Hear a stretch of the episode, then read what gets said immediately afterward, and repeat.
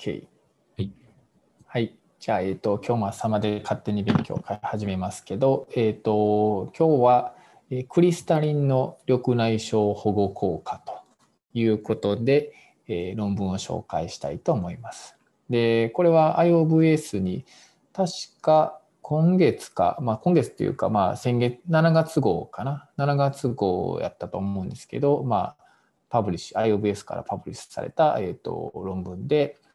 まあ、緑内障の実験動物モデル、この抗眼圧モデルを使って、で、いろいろこう、まあ、調べている、まあ、マウスの実験であるんですけど、その中で、まあ、このクリスタリンに、まあ、注目して、クリスタリンってね、すごくこう、いろいろ、名にはたくさんアバンダントに発現している、こう、プロテインの一つで、まあ、もちろん水晶体もそうやし、まあ、レチナのところも発現したりとかして、まあ、すごくこの名の、まあ、いわゆる機能においてすごく重要なあタンパクなんやけど、えーとまあ、今回緑内障の加齢に伴ってこのクリスタリンがどうなっていくかとっていうのをまあいろいろ調べて、まあ、神経保護的なああ可能性っていうのをあるんじゃないかなということで調べたというような話です。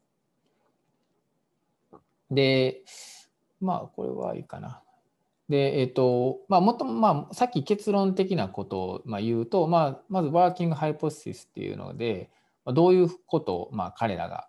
考えてたかっていうと、まあ、クリスタリンはこう、まあ、えっ、と、まあ、アバンダントにこういろんなレチナも含めて、まあ、たくさん発現している、含まれてるやつなんやけど、えっと、これが、えっと、まあ、結論、まあ、結果からさっき言うと、えっと、年齢とともにこれが減っていくと。クリスタリンの発現が減っていくということが、まあ、分かったということです。で、えっ、と、それを示したのが、まずこのデータになるんですけど、えっ、と、マウスとしては、えっ、と、10日間、生まれて10日ぐらいのマウスと、生まれて12週、いわゆる3ヶ月のマウスと、生まれて44週、なんかまあ約1歳のマウスということを、この3つを見てみましたと。で、まあ、クリスタリン、まあこれ遺伝子で言うと、まあ、アルファクリスタリン B、クライ AB って言いますけど、クライ AB と、あとベータクリスタリン B2、これクライ BB2、クライ、クライ BB2 か、BB2 っていうのと、あともう一つ、あのガンマクリスタリン B っていうことで、クライ GB ということで、この3つの、まあ、サブタイプのクリスタリンを調べているということです。で、えー抗眼圧マウスに対して、えー、と抗眼圧をかけた状態で、で、それぞれ10 days のマウスと12 weeks と44 weeks のマウスで、このクリスタリンのそれぞれの A、クリスタクライ AB、クライ BB2、クライ GB の発現を見てみたということになるんですが、基本的にこの、まあ、クライ、このクリスタリンは、えっと、こういう抗眼圧で、えーを引き起こすと発現量が上がると。まあ、大体、えっとまあ、そサブタイプによるんですけど、まあ、4倍、3倍、4倍ぐらいから、まあ、高いとまあ10倍とか15倍ぐらいまで発現量としては上がると。で、これが 10days やって上がるんですけど、この上がる幅っていうのが、えっと、12 weeks、44 weeks になっていくと落ちていくということです。で、12 week、まあ、3ヶ月でもまあ落ちていくと。で、10days ってもうめちゃくちゃ若いから、まあ、はっきり言って10歳ぐらいの、人間で言ったら10歳ぐらいの、まあ、その、もう多分思春期いってないかどうかぐらいのマウスなんやけど、一応、まあ、それを基準に考えてるので、ちょっと早すぎるかなっていう気も、その成人とするには、言ったら子供みたいなもんなんやけどね。12ウィークがいわゆる、こう、まあ大人っていうか成人ぐらいの話なんやけども、すでに成人の時点で相当落ちてるっていう話なんやけど、まあそうそういうことがあると。だからまあ要するにこれでまあ加齢とともにこのクライ AB とかまあクライ BB2、クライ GB の発現が落ちていくと。クリスタリンの発現がまあ落ちていってるよっていうのがまあ最初の一つのフィギュアです。で、まあ彼らはこれがクリスタリンがまあ大事であると、神経保護的な効果があるというまあ仮説とかまあ昔のそのいろんなまあ、あの過去の報告とかから参考にして、まあ、その RGC においても神経保護効果があるんじゃないかなとでいうふうに考えているので次はこの、まあ、神経のこの細胞をいわゆるこの BM BM3A っていう、まあ、タンパクで、まあ、神経の RGC をこう、え、と、これは flat mount で見てるんやか、 retina の explant をしたのか。 retina explant で、まあ、それ flat mount して見てるんやと思いますけど、えっ、と、3つの条件で、3つの条件というか、まあ、えっ、と、 retina の explant を取ってきて、まあ、その培養皿で、まあ、 retina をこう培養するっていうことなんですけど、例えば普通に何もなしで48時間培養したのと、そこに、まあ、あの in vitro ですけど、60mm HG の、まあ、圧をこうかけれるみたいで、それをかけた状態で48時間かけて、で、えーと、RGC のサバイバルを見てみたと。すると、まあ、当然この、まあ、圧をかけるので、やっぱ RGC の細胞死が起こっているということで、まあ、この BM BM3A のポジティブセルっていうのが減っているというふうに減っていると。そこにプラス圧をかけてるんやけど、例えば暗い AB とか、暗い BB2、暗い GB とかを、まあ、添加するとどうなるかっていうのを見ると、もともと神経保護効果があるというふうなことを考えているので、まあ、この細胞数が増えると、要するにまブロックして細胞が要するに死なない状態になるというのが予想されるんですけど、まあ、予想通り、えーと、このいずれのサブタイプのクリスタリンでも、まあ、ちゃんとこの神経保護効果があったということが分かりました。で、じゃあこのクリスタリンのこういうサブタイプはどこで発現しているのかっていうのをヒューマンとこのラットで見てみました。で、そうすると暗い AB も暗い BB2 も暗い GB もいずれもこの網膜の、まあ、いわゆる表層っていうか RGC のところやね、ガングリオンセルレイヤーのところに、えーとまあ、発現しているとで。特に暗い AB が一番強く発現しているということがヒューマンでもラットでも分かったと。ということで、まあ、やっぱりこれ発現しているから、ああいう高眼圧でおいても、まあ、神経保護的な効果があるんじゃないかなというふうなことが、えー、と考えられると。で次はちょっと培養細胞でいくんですけど、えーと、プライマリのミュラーセルを、まあ、取ってきて、で、えーと、それでこのクリスタリンとかの発現を見ていましたと。ですると、まあ、さっきと同じように暗い AB と暗い BB2 と暗い GB を、まあ、それぞれこう見ると、まあ、暗い AB が一番強く発現していたみたいで、まあ、ただ他のタンパクも、えー、ちゃんと発現はしてるみたいなんで、まあ、内在性に、まあ、暗い AB っていうのはやっぱ発現してるよねという話になります。で、あとはじゃあこのクリスタリンがどういうふうなああことで保護効果を示しているかっていうところでさっきあの圧をかけて添加したら、まあ、神経保護効果があったっていうことからこの Müller cell がいわゆるクリスタリンをこう、まあ、取り込んでいると。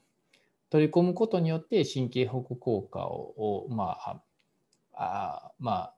の役割を果たしているんじゃないかなというふうなことを、まあ、仮説として考えたのでこの Müller cell、pig、pig eye からの豚眼からの、えーと、由来の Müller cell を、まあ、培養してで、えーと、クリスタリンを、えーと、色素で標識したクリスタリンを、まあ、添加すると。そうするとこの細胞内で、まあ、このクリスタリンの添加した、えー、とクリスタリンが細胞内に取り込まれているっていうことが、まあ、映像で確認できたと。で実際それをタンパクでこう回収してもやっぱりあのタンパク発現としてちゃんとこう発現量が発現レベルが、えー、とウエスタンでも上が見て上がっているということが分かったのでやっぱりちゃんとこれは取り込まれてるんだなと。でこれが暗い AB だけじゃなくて、えー、と暗い BB2 や、えー、と暗いえー、この GB においてもそうなんちゃうかなと。一応暗い BB2 やとこう優位な差はなかったんですけど、まあ、増えてそうやなっていうことが分かったし、暗い GB においても、おいては優位にま発言が増えてるっていうことで、やはりこのクリスタリンはミラー細胞にま取り込まれてるということが分かりましたと。じゃあ、えっと、予想としてはこれ取り込まれて、まあ、そこで神経保護効果をを示しているんじゃないかなということなんですけど、じゃあどうやってその神経保護効果があるのかというところを見るために今度、えーと、その細胞さっきのプライマリーの、えーと、ミラーセルに暗い AB とかを取り込ませてでまあ神経保護的な、まあ、分子っていうのが、まあ、分泌されてるかどうかっていうのを、えーと、いろいろ見てみましたと。これは分泌されてるかエライザで見てるんかなかもしれへんけどね。えっ、ー、とで、それでいろんなタンパクをこれで見てます。えっと、クラスタリン、これももしかしたら遺伝子、あれねえかな。まあ、分からへんけど、まあ、とりあえずクラスタリンとか、えーと、VGFA、PDF、MP9、クライ AB、IL6、CNTF、NGF、TGF-β2 とか、まあ、そういういろんなものを見てるということですけど、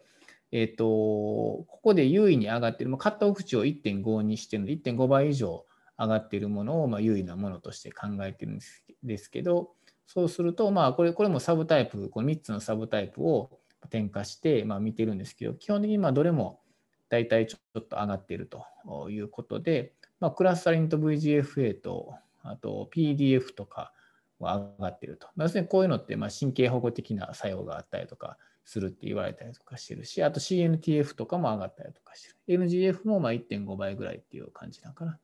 とか、あと TGF-β2 とかはこの文化とか増殖とかそんなに関係したりしてるね。そういうのも上がったりとかしてるので、まあ、こういうものがまあやっぱり神経保護的な機能として働いてる。まあ、こういうのが、こういうタンパクが、えー、と分泌されたりしてることによって、えー、まあ神経保護的な効果があるんじゃないかなというような話です。あとはもうそれに対して需要 gene ontology analysis とかをいろいろやってて、まあ、まあ、えっ、ー、と、 blood vessel remodeling とか、まあ、なんか、そういう tissue remodeling のものが上がっていたりとか、えー、あとは、そうやね、 glial cell activation とかね、 axon extension とかで、まあ、その神経の再生的なもののやつがエンリッチされてきたりとか、まあ、そういうようなもので、まあ、神経保護的ないろんな分子がクラ AB とかを取り込むことによって、まあ、起こっているんじゃないかなということです。で、まとめますと、この緑内障の動物実験モデル、まあ、その抗眼圧モデルにおいては、クラ AB とクラ BB2、クラ GB が加齢とともに、まあ、そう下がっていくっていうのと、まあ、関連があったと。だから結局、まあ、このこの実験のデータからすると、まあ、高齢でだんだんこうやって緑内障が増えていく一つの原因としては、このクリスタリンのまあタンパクがまあ減っていくからと。減っていくとこう抗眼圧とかになってきた時に、まあ、それに対しての防御的な機能がまあ下がってると。そのクリスタリンの発現が落ちてるからね。だから、えっ、ー、と、まあ、それを示すのが、例えばクライビー、クライビー B2、クライビー GB いずれも、まあ、その in vitro で retina の explant で培養したやつで眼圧が60ぐらいにこうやると対して、まあ、緑内障の神経保護作用を示したりとか、まあ、クリスタリンが Müller 細胞で内在的に発現してて、まあ、クリスタリンを取り込んだりすると,、えーと、実際、えーと、いろんな、まあ、栄養分子神経栄養分子とかの分泌を増やしたりとかしててそれが神経保護効果としてきたしてあのをきたしているということです。だからまああの実際これで本当の緑内障とかまああの実際どうなってるかっていうのは分からへんけどもしかしたらこのクリスタリンっていうのが、まあ、年齢とともに減ってることが緑内障になってしまっている原因、まあ、神経保護的な効果が弱くなっている原因じゃないかなと。緑内障の発症の原因じゃないかなっていうことを、まあ、この実験データから、えー、と示しているということで、まあ、逆に言うと、まあ、その減らないようにしてあげれば、まあ、その RGC とかのねえ神経保護効果として、えいける可能性があるし、まあそれを例えば少子体注射なり何なりまあなんかあ分からへんけど、まあ、そういうのをすると、まあ、ミラー細胞のところ神経のね網膜の神経質のいろんな細胞に取り込まれてそれがまあ神経保護物質物質分子をまあ分泌して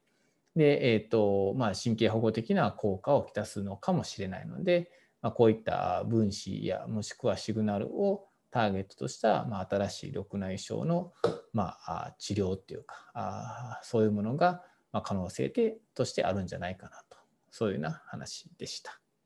簡単ですけどそんな感じです。はい、ありがとうございます。これってそのミュラー細胞ってまあ網膜の中ではすごい大きなあの、うん、神経細胞で、うん、まああの支持組織としてもすごい大事なものだと思うんですけど、そのミュラー細胞が分泌したものだけじゃなくて、ミュラーミュラー細胞自体は変わったかどうかとかって、そのクリスタリンが取り込まれて、なんか、より、なんていうか、アクティブになってるとか、そんなんっていうのは。ないんですそれは、そういう実験系はしてへんよね。例えば、えっ、と、郵送脳とか、うん。郵送っていうか、その、ね、増殖脳であるとか、まあ、そのアクエクソンのこういわゆる伸びのあれとかね、まあ、そんなんいろいろあると思うけど、そういう実験系はまあしていないけど、うん。まあそれはこういう分泌タンパクいろんなね神経のいろんなグロースファクターも含めてこう分泌されてるってことは当然ミラー細胞にも影響があるかなとは思うので、えっ、とまあ、これもあくまでね一つの例として使ったっていうだけのうん。細胞なんで、まあもちろん実際はまたいろいろ違うと思うんやと思うけど、うん、本当で言うとこれはマウスに注射とかなんかして緑内障モデルで、えっ、とまあこれ X プラントでまあやってるから結局それをまあしたっていうことにはなるんやろうけどねインビボで見てみたいっちゃ見てみたいよね本当のね、うんなるともうちょっとなんかはっきりわかるかなというふうな気はしたけどね。うんなるほどね。うん。まあ、結構だからやっぱり大事な細胞なので、その、うんうん。いろんな役割をしてるっていうのはありそうな感じはうんしますよね。まあそのいろんな働きっていうよりもすごいこう、レギュレーションの中心にいるというか、あうんうんうんの水輸送の中心ではありますし、うんその血流とかともそれつまりめちゃくちゃ関係してるはずなんで、うんうん。うん、多分あのここで多分一番ししたかったのはやっぱりこのいわゆるやっぱクリスタリンに注目すごいしたかったっていうところで、うん。やっぱそれは何でかったらまあもともとアバンダントっていうことが知られててで今回加齢とともに減っていくっていうことなんでやっぱりそれがこう目の機能とかね、まあ、そういうものにすごく重要なものであるということがやっぱあってで実際ドライアイのお薬の一つに一つとかドライアイやったかな？に対してもえー、とこのクラスタリンクリスタリンとかあーそういうのはすごくこう有力視されたりとかしててとかなんで、やっぱりこのやっぱり重要な目にとってすごい重要な、たくさんそこに発言されしてるっていうことはやっぱりそんだけ必要っていうことなので、まあ、このそういう意味ではこのクリスタリンのまあいろいろ役割っていうか、まあ、そうのん。どういうことをしているかっていうことを知ることはすごく重要なことなんかなとは思うんだけどね。うん。なるほど。うんはい。まあ、そんな感じでした。はい、ありがとうございます。はい。